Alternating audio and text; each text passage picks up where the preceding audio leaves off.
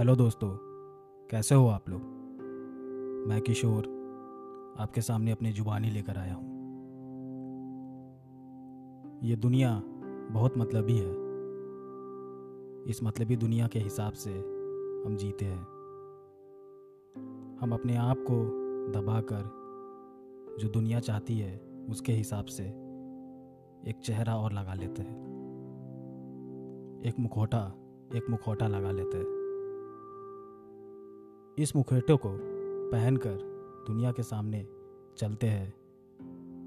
धीरे धीरे हमें इसकी आदत हो जाती है। और हम अपने आप को वैसा ही समझने लगते हैं। पर पर कभी ना कभी ऐसा वक्त आता है, जहाँ पर हमारे अंदर दबा हुआ वो इंसान बाहर आता है।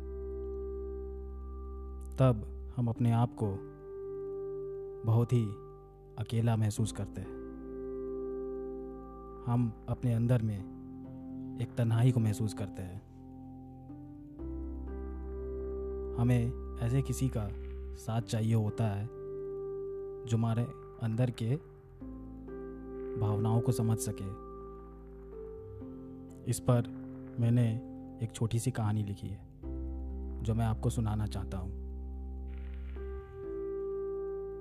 एक लड़का था, जो दुनिया की उलझनों में फंसकर वैसा बन जाता है। इन उलझनों के बीच में वो अपने ख्वाबों को दबा देता है। तभी उसकी मुलाकात एक लड़की से होती है। उसके साथ रहकर वो अपने मुखेटों को उतार देता है।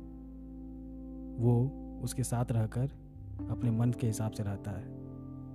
वो अपने मन को जो दबाया हुआ रहता है, उसके साथ खुल जाता है। एक दिन वो उसके साथ बैठा हुआ रहता है। वो अपने दिल से उसे कहता है, मैं दुनिया के हिसाब से मुखोटा पहने हुए था। मैं दुनिया के हिसाब से मुखोटा पहने हुए था तूने मुझे मेरे असली चेहरे से मुलाकात करवाया। किसी से कुछ कह नहीं पाता था। अंदर ही अंदर रह जाता था।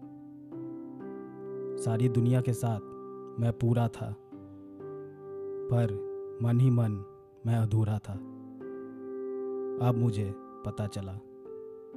अब मुझे पता चला मुझे क्या चाहिए था। मुझे अपने आप में ना रहने का।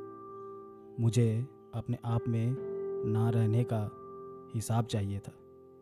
मुझे तेरा साथ चाहिए था। यह कहकर लड़का उस लड़की को गले से लगा लेता है। और फिर वो दोनों वहाँ से चले जाते हैं। तो दोस्तों, आपको ये मेरी छोटी सी कहानी कैसी लगी? आपको मेरी ये कविता कैसी लगी? मुझे और सुनने के लिए आप मुझे एप्पल पॉडकास्ट पर फॉलो कर सकते हैं। मेरी आईडी है जुबानी आप मुझे स्पॉटिफाई पर भी सुन सकते हैं। वहाँ पर भी मेरी आईडी है जुबानी। आप मेरी पोइट्रीज़ के वीडियोस देख सकते हैं। मेरी आईडी है यूट्यूब चैनल की जुबानी। आप इंस्टाग्राम पे मुझे फॉलो करिए। इंस्टाग्राम की आईडी है जुबानी अंडर स्कोर पोइट्री मुझे सुनने के लिए दोस्तों, धन्यवाद। मैं ऐसे ही छोटी छोटी कहानी और कविताएँ आप लोग के लिए लाता रहूँगा।